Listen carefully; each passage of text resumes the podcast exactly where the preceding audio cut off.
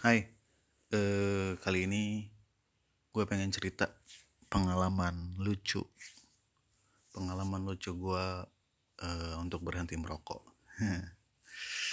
Jadi gue itu dulu perokok berat, dan dulu gue mulai merokok itu sejak bukan mulai mulai merokok ya, awal kena rokok itu mencoba merokok itu sejak kelas 4 SD. Eh, zaman dulu itu rokoknya masih rokok kretek. Tapi jauh sebelum itu, jauh sebelum eh, mencoba rokok yang beneran, eh, gua dulu di kampung. Gua dulu tinggal di pedalaman ya, di eh, kalau di daerah Sumatera itu disebutnya dusun. Dusun itu adalah kampung, sebutan lain atau atau nama lain dari kampung di sebuah dusun di pedalaman. Bukan di pedalaman juga sih. Kalau sekarang mungkin udah jadi kota karena kalau dulu pe- pedalaman. Eh gue tuh gue tuh tinggal di apa namanya di di Palembang. Di Sekayu tepatnya tapi di di di di dalamnya gitu bukan di kotanya. Nah dulu itu guru ngaji gue itu eh, adalah perajin rotan jadi rotan itu dibentuk jadi bangku jadi meja jadi eh, jadi ba- berbagai macam kerajinan lah. Nah eh gue sama teman-teman gue itu kalau tiap pulang ngaji atau sebelum ngaji karena kebiasaan anak-anak di kampung di dusun itu dulu eh, kalau maghrib itu pergi ke langgar atau ke musola untuk untuk belajar mengaji. Nah gue dulu gabungnya sama anak-anak bandel di mana waktu itu kita eh, maksudnya gue sama teman-teman gue itu mengumpulkan potongan-potongan rotan itu. Karena kebiasaan kita kan tinggal di di di lingkungan yang memang eh, rata-rata bapak-bapaknya itu adalah perokok. Jadi menurut kita dulu menurut gua dan teman-teman gua dulu merokok itu adalah sesuatu yang keren kayaknya terlihatnya keren gitu jadi eh gue sama teman-teman gue itu ngumpulin rokok. Eh bukan bukan ngumpulin rokok maaf. Ngumpulin potongan-potongan rotan yang segede-gede jari telunjuk atau kelingking gitu. Yang ya sepanjang-panjang sepanjang rokok lah gitu. Kadang-kadang ada juga yang panjang kita bawa gergaji sendiri kita potong gitu atau kita bawa pisau. Eh by the way karena gue dulu tinggalnya di dusun di di di di Sumatera Selatan itu. Jadi eh, setiap anak itu emang udah terbiasa dengan eh, dengan pisau ya. Di sana sebutnya lading. Eh, kalau anak-anak zaman dulu itu teman-teman gue dulu itu bikinnya dari potongan besi atau paku yang besar yang dibakar terus dipukul hingga pipih terus di ditajemin. Nah jadi hampir setiap anak dulu punya pisau sendiri-sendiri gitu. Itu akhirnya kita ngumpulin potongan-potongan rotan yang bekas sisa-sisa yang dibuat jadi anyaman atau jadi kerajinan tangan itu kita potong jadi sepanjang eh, sepanjang sepanjang rokok. Ya eh, apa namanya supaya tahu aja kalau rotan itu di dalamnya itu kayak serat-serat berongga gitu jadi bu rotan itu nggak padat ya. Jadi kayak di dalamnya tuh kayak ada serat-serat berongga. Yang di mana kalau ujungnya dibakar itu bisa mengeluarkan asap di bagian ujung belakangnya. Nah itulah yang yang kemudian sama teman-teman gua dan gua gitu terutama. Anak-anak bandel umur ya lima tahun 6 tahun sampai 7 tahun gitu eh dibakar ujungnya terus kita hisap bagian belakangnya. Jadi emang kayak memang persis kayak rokok gitu seperti rokok. Jadi di mana kalau kita hisap belakangnya itu gitu depannya menyala seperti rokok yang terhisap dan belakangnya itu mengeluarkan asap dari si depan yang dari depannya itu. Dan memang rasanya nggak enak sih panas panas gatel. Bahkan teman gue ada yang ada teman gue yang sampai beberapa hari itu batuk-batuk parah. Nah, terus akhirnya pada satu ketika ada kesempatan buat mencoba rokok beneran. Nggak nggak nggak lama setelah itu sih. Hanya kita mencoba rokok beneran dan itu adalah kali pertama gue mencoba rokok. Uh, hasilnya batuk-batuk. Terus saya ini berhenti karena ya cuma sekedar tahu doang sih. Cuma sekedar mencoba doang. Terus uh, nggak pernah lagi. Sampai akhirnya uh, kemudian lulus SD baru masuk SMP nah di SMP ketemu lagi karena uh, eh di, di SMP oh pas momen SMP gue pindah dari dari dari Sumatera Selatan pindah ke Sumatera bagian selatan atau lebih tepatnya provinsi Lampung.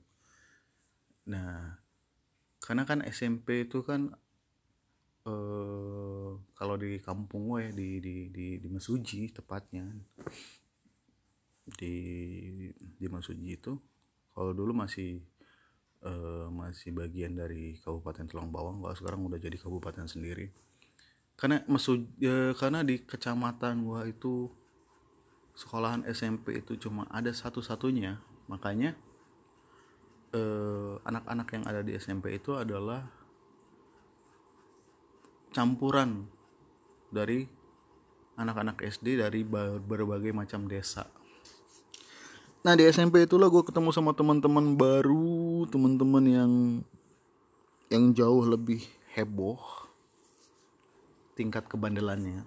Dan di situlah gue mulai lagi merokok. Mulai kena ragi rokok. Dulu itu rokok harganya per batang masih 500 rupiah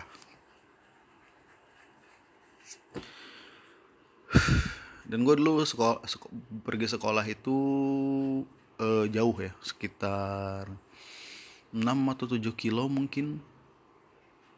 Ya pokoknya sekitaran itulah lumayan kalau buat jalan kaki. Uh, untuk berangkat ke sekolah itu dulu ongkos masih 500 rupiah sekali jalan kalau naik bus. Dan karena gue dari uh, keluarga ekonomi yang bisa dibilang uh, rata-rata. Bukan rata tengah ya tapi rata bawah. Jadi gue uh, dalam satu hari itu cuma dapat jatah uang sekolah uang, uang untuk transport sekolah itu seribu rupiah. Yang artinya seribu rupiah itu harus cukup gue berangkat sekolah sama gue pulang sekolah. Tapi gue sama anak-anak bandel teman-teman gue baru yang gue kenal di SMP itu uang 100 eh 100 uang seribu rupiah itu cuma cukup untuk sekali jalan berangkat sekolah karena yang sisa 500 nya lagi dipakai buat beli sebatang rokok Rokoknya itu dulu adalah garpit, gudang garam filter. Bukan yang bungkusan, tapi yang kalengan. Rokok batangan kalengan. Oh ya info aja, gue dulu karena uh, sekolah cuma bawain uang seribu rupiah, jadi gue nggak jajan. Tahu lah ya, kenapa nggak jajan? Karena level ekonomi keluarga masih rata-rata, rata bawah ya jadi uh, momen merokok itu adalah jadi eh maaf jadi uang seribu itu yang lima ratusnya dipakai buat ongkos sekolah berangkat naik bus yang lima ratus lagi disimpan. Sampai nanti jam pulang sekolah. Ketika jam pulang sekolah biasanya kita suka ngumpul di satu tempat. Uh, biasa kita meng, apa nyetop bus gitu. Nah di tempat itu ada warung. Warung-warung pinggir jalan gitu kita beli rokok. Biasanya kita patungan kita kumpulin uangnya. Misalkan ada lima orang ada lima orang e, ngumpulin uang gope gope gope lima ratusan gitu. Akhirnya terkumpul uang 2500 itu dapat lima batang rokok. Kita merokok bareng di belakang. Biasanya kita kita masih sembunyi sembunyi ya karena waktu itu e, masih jadi anak e, yang berpakaian putih biru dan berdasi biru. Dulu sih dasinya pita ya. Dasi pita anak SMP zaman dulu pakai celana pendek dasi pita jadi kita merokok bareng. Nah sial ya bukan sial sih. Kita tahu konsekuensinya adalah kalau kita beli rokok kalau kita sisa uang 500 itu kita belikan rokok ya kita udah nggak punya uang lagi buat bayar buat buat buat bayar bus naik naik bus pulang gitu. Jadi ya konsekuensinya kita pulang jalan kaki. Kebayangkan kita jalan kaki kita jalan kaki itu ya itu tadi antara 6 sampai 7 kilo kurang lebihnya ya nggak tahu juga setiap pulang sekolah rame-rame bayangkan kita ngalahin jalan kaki sekian kilometer cuma demi sebatang rokok. Bodoh? Memang. Tapi apa ya? Tapi eh apa namanya nyebutnya? Tapi itulah nikmatnya gitu loh. Karena dapat kenangannya. Karena gue adalah tipe orang yang meyakini bahwa sekolah itu adalah momen di mana kita ada di masa-masa untuk mengenang. Iya, jadi kalau sekolah itu, kalau selama sekolah kita cuma lurus-lurus aja, menghindari kesalahan, selalu jadi anak baik, menurut gue itu nggak ada kenangannya sih. Ya ini sih dalam konteks apa ya? Ya dari kacamata gue sebagai anak bandel dulu di sekolah gitu. Ya pokoknya sejak itu jadi mulai perokok berat lah. Jadi suka mencuri-curi waktu merokok. Kadang juga ya bandel sekali dua sekali dua kali eh, ngambil uang ibu uang ayah itu nyomot di kantong celana gitu kan mencari-cari di tempat penyimpanan yang di, di, di, dibelikan rokok kita merokok gitu. Dan itu bukan cuma gua sih rata-rata anak-anak sebaya gua saat itu ya kayak gitu. Berlanjut SMP udah mulai ini ya udah mulai agak agak jadi perokok ya yang lumayan. Lanjut ke SMA tambah jadi SMA gua eh, tinggal sama paman dulu. Di sekolah kembali lagi. Entah kenapa ya gue tuh dulu sekolah selalu ketemu sama anak-anak yang rebel dan bandel gitu loh. Itu tadi mungkin gue sekolah sekolah apa masa sekolah gue ada ditakdirkan untuk menjadi uh, bukan menjadi masa belajar ya tapi kayak masa untuk gue kenang gitu ya masuk SMA gue mulai bandel lebih bandel lagi. Uh, mulai merokok mulai kenal pacaran. Oh ya gue pacaran dulu pertama kali pacaran itu kelas 2 SMA mulai berantem mulai bikin geng-gengan mulai nongkrong-nongkrong mulai kenal sama minum mulai wah lebih sering bolos lah dulu. Sampai akhirnya SMA gue berantakan. Parah. Gue dulu waktu SMA gue ikut. Gue baik sebenarnya. Gue bukan baik ya. Gue termasuk anak yang penurut gitu. Cuman memang gue terpengaruh sama teman-teman. Terpengaruh oleh lingkungan lah gitu. Di samping itu juga gue nggak punya role model di dalam keluarga gue gue nggak punya role model yang yang yang yang mungkin bisa dibilang uh, layak gue ikuti gitu. Ya di di keluarga dan di di, di lingkungan gue gitu. Jadi nggak ada yang uh, yang bisa men-trigger gue untuk menjadi sesuatu gitu. Jadi gue dulu SM jadi gue dulu buat gue sekolah itu adalah sebuah tuntutan ya. Tuntutan hmm, tuntutan kita tuntutan kita sebagai anak terhadap orang tua gitu. Jadi kita sebagai anak ya harus bangun pagi pergi sekolah gitu kan.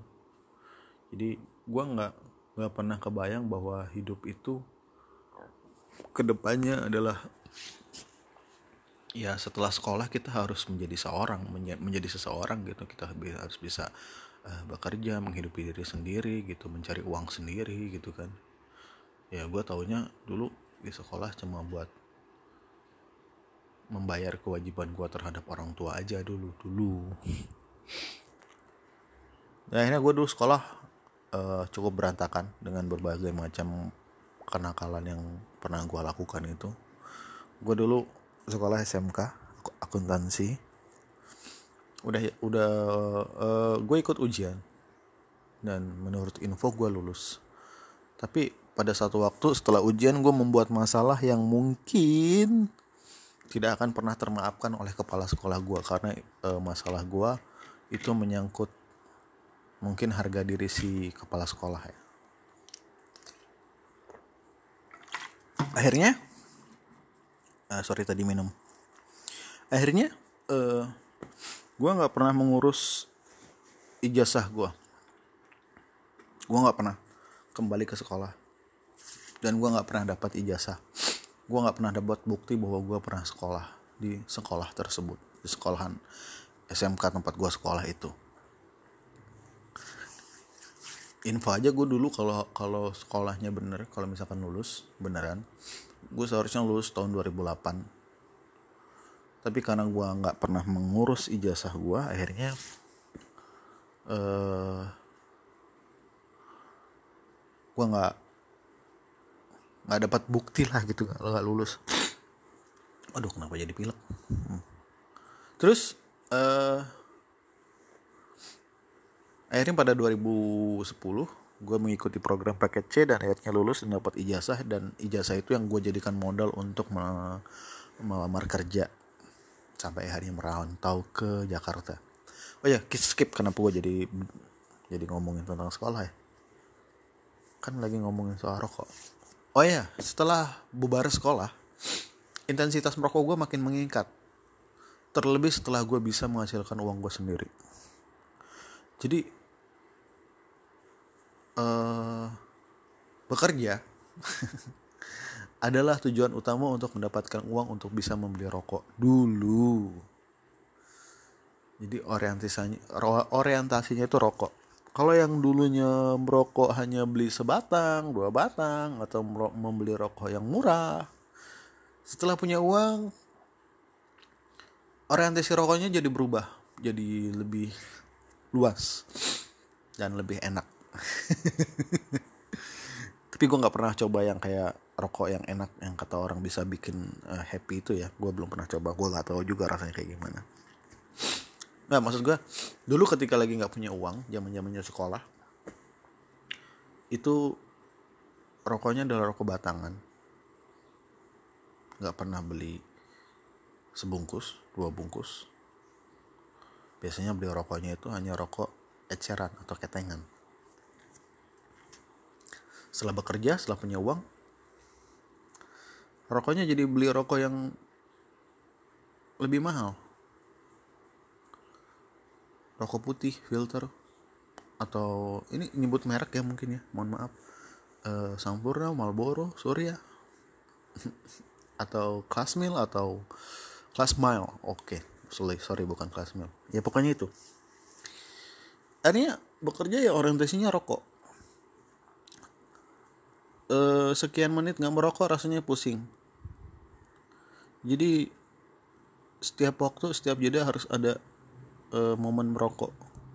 Istirahat utama adalah rokok dan kopi. Makan nomor sekian. Kalau malam sebelum tidur rokok. Kadang niat tidur jam 10 akhirnya bisa kejadian tidur jam 1 atau jam 2 karena jam 10 jam 11 jam 12 masih nongkrong masih ngobrol-ngobrol masih kumpul-kumpul masih merokok masih ngopi. Atau kadang malam tidurnya jam 3 atau jam 4 gak sehat banget lah hidupnya. Aduh pilek maaf. Uh, lalu lalu uh, awal pengen berhenti merokok itu dulu awal banget itu 2017 pengen banget berhenti merokok. Mencoba seminggu pertama menjauhkan diri dari rokok. Uh tersiksa banget. Tiap hari pengen ngamuk-ngamuk ngomel-ngomel marah-marah aja rasanya. Hawanya tuh gak enak banget. Akhirnya merokok lagi. Terus coba lagi selama sebulan berhasil. Akhirnya nggak lama balik lagi merokok. Hmm. terus akhirnya ya udah nggak jadi berhenti rokok masuk 2018 mencoba lagi berhasil selama tiga bulan. Itu pun karena jauh dari lingkungan yang merokok. Begitu berkumpul lagi dengan lingkungan yang merokok hmm, merokok lagi masuk 2019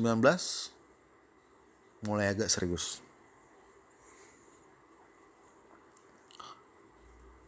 Uh, berhasil selama hampir dua bulan.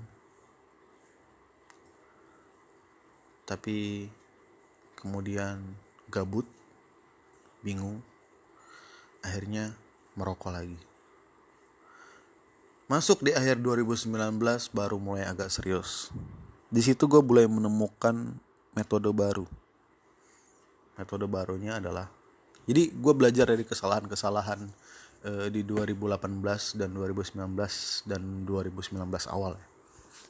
Kesalahan gue adalah saat itu gue merokok eh saat itu gue pengen berhenti merokok tapi rokoknya gue berhentiin secara total. Nah itu kesalahannya rokoknya gue berhentiin secara total. Jadi gue nggak beli rokok gue nggak merokok gue nggak mm, gue menjauhkan diri dari teman-teman yang berokok gitu. Jadi kayak gue jadi kayak jadi anak yang ya juga jadi orang yang antisosial gitu. Gue anti untuk berkumpul dengan teman-teman yang merokok gitu. Dan ternyata itu nggak benar. Metode eh metode cara seperti itu nggak benar. Ya akhirnya gue menemukan cara sendiri yaitu dengan mengurangi si rokok itu uh, sedikit demi sedikit. Jadi gue mulai mengurangi biasanya gue sehari itu bisa sampai satu atau satu setengah atau dua bungkus. Gue kurangin sebatang sehari sebatang sehari sebatang. Pokoknya masuk minggu pertama itu gue kurangin sebatang sebatang sebatang. Masuk minggu kedua gue kurangin dua batang dua batang dua batang gitu. E, masuk minggu ketiga gue udah mulai nggak beli rokok lagi karena masih ada sisa kan. Nah jadi gue rokok yang rokok-rokok sisa itu gue hisap. Terus makin dalam lagi gue udah nggak beli lagi gue udah nggak lagi membeli rokok bungkusan. Gue beli rokok yang uh, batangan. Ketengan ya sebutnya. Ya gue beli lima batang gitu dibungkus pakai bungkus plastik gitu tiap mau ngerokok gue ngambil dari bungkus. Tapi kadang ada momen ketika gue pengen ngerokok gue tahan. Ya akhirnya berkurang berkurang. Jadi gue tidak secara langsung meninggalkan rokok gitu. Setiap gue pengen ngerokok gue lihat rokoknya.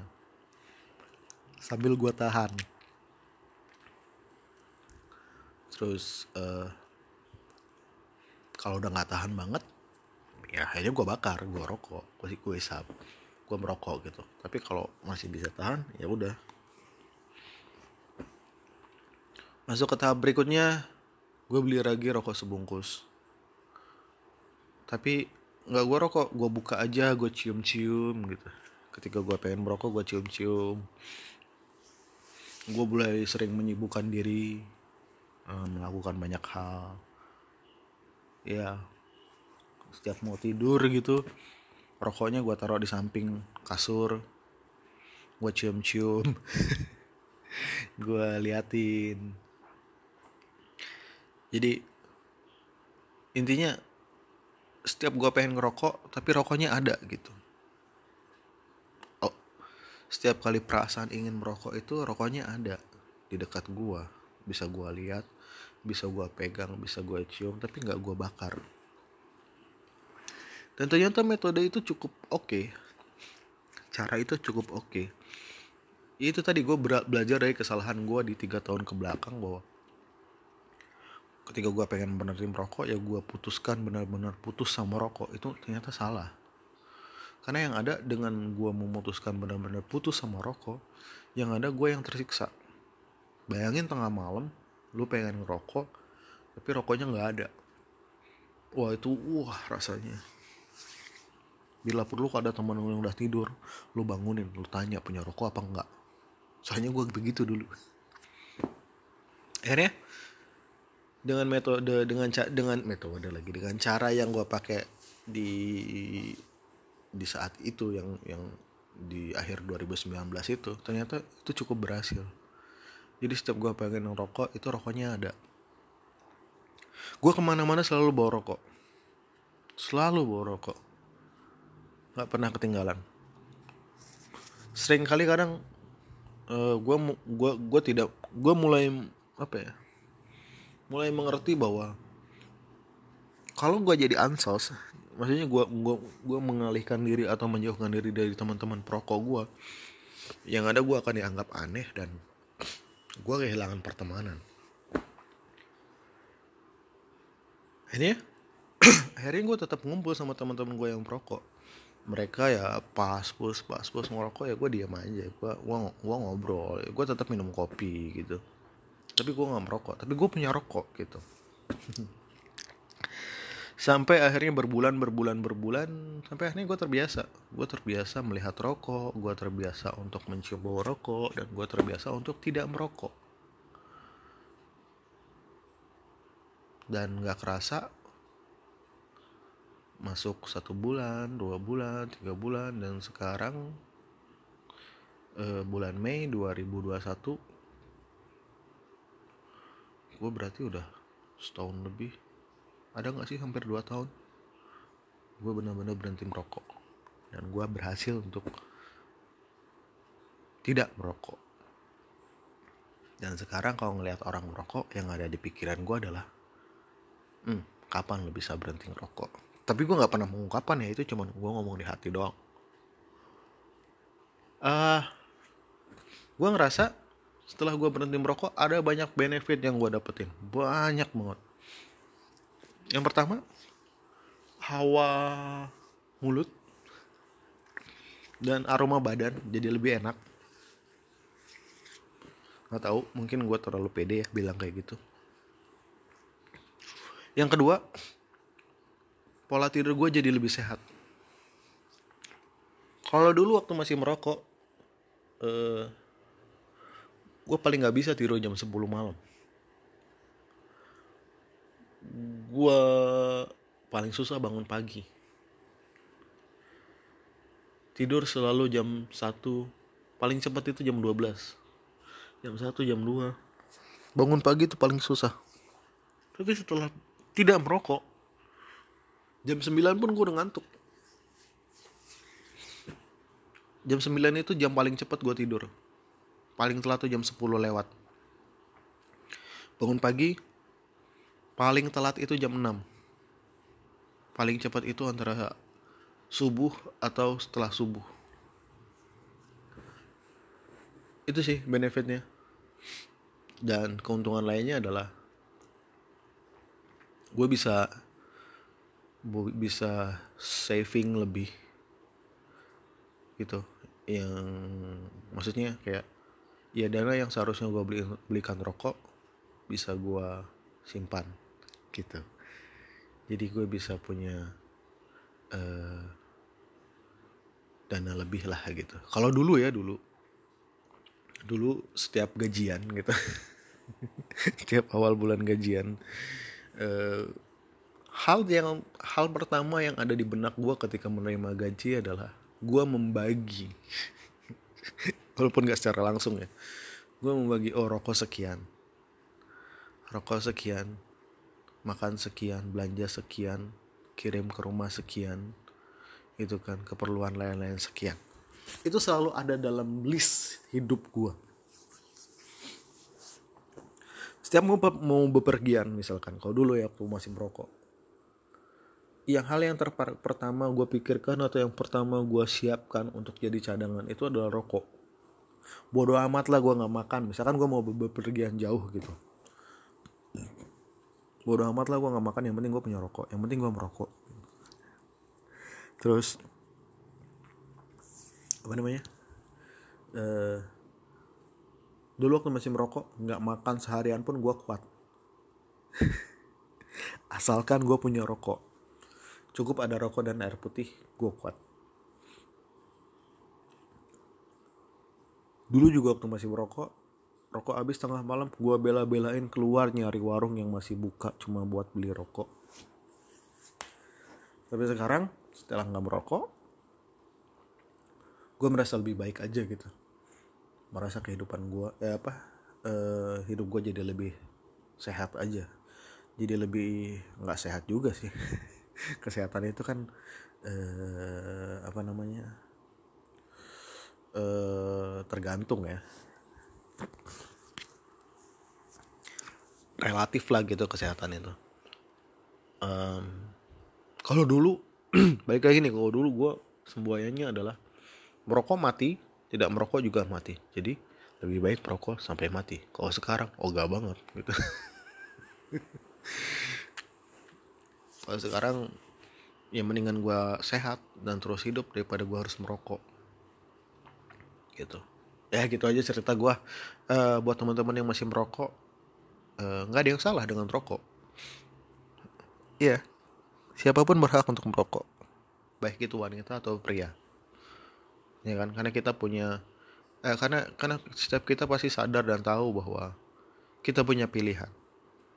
Hmm, gue berhenti merokok bukan karena gue ingin terlihat apa atau memang gue pengen apa enggak. Gue berhenti merokok itu karena pilihan gue untuk berhenti merokok gitu aja. Ya karena mau digimanain pun gue pernah merasakan bagaimana nikmatnya merokok. Bye thank you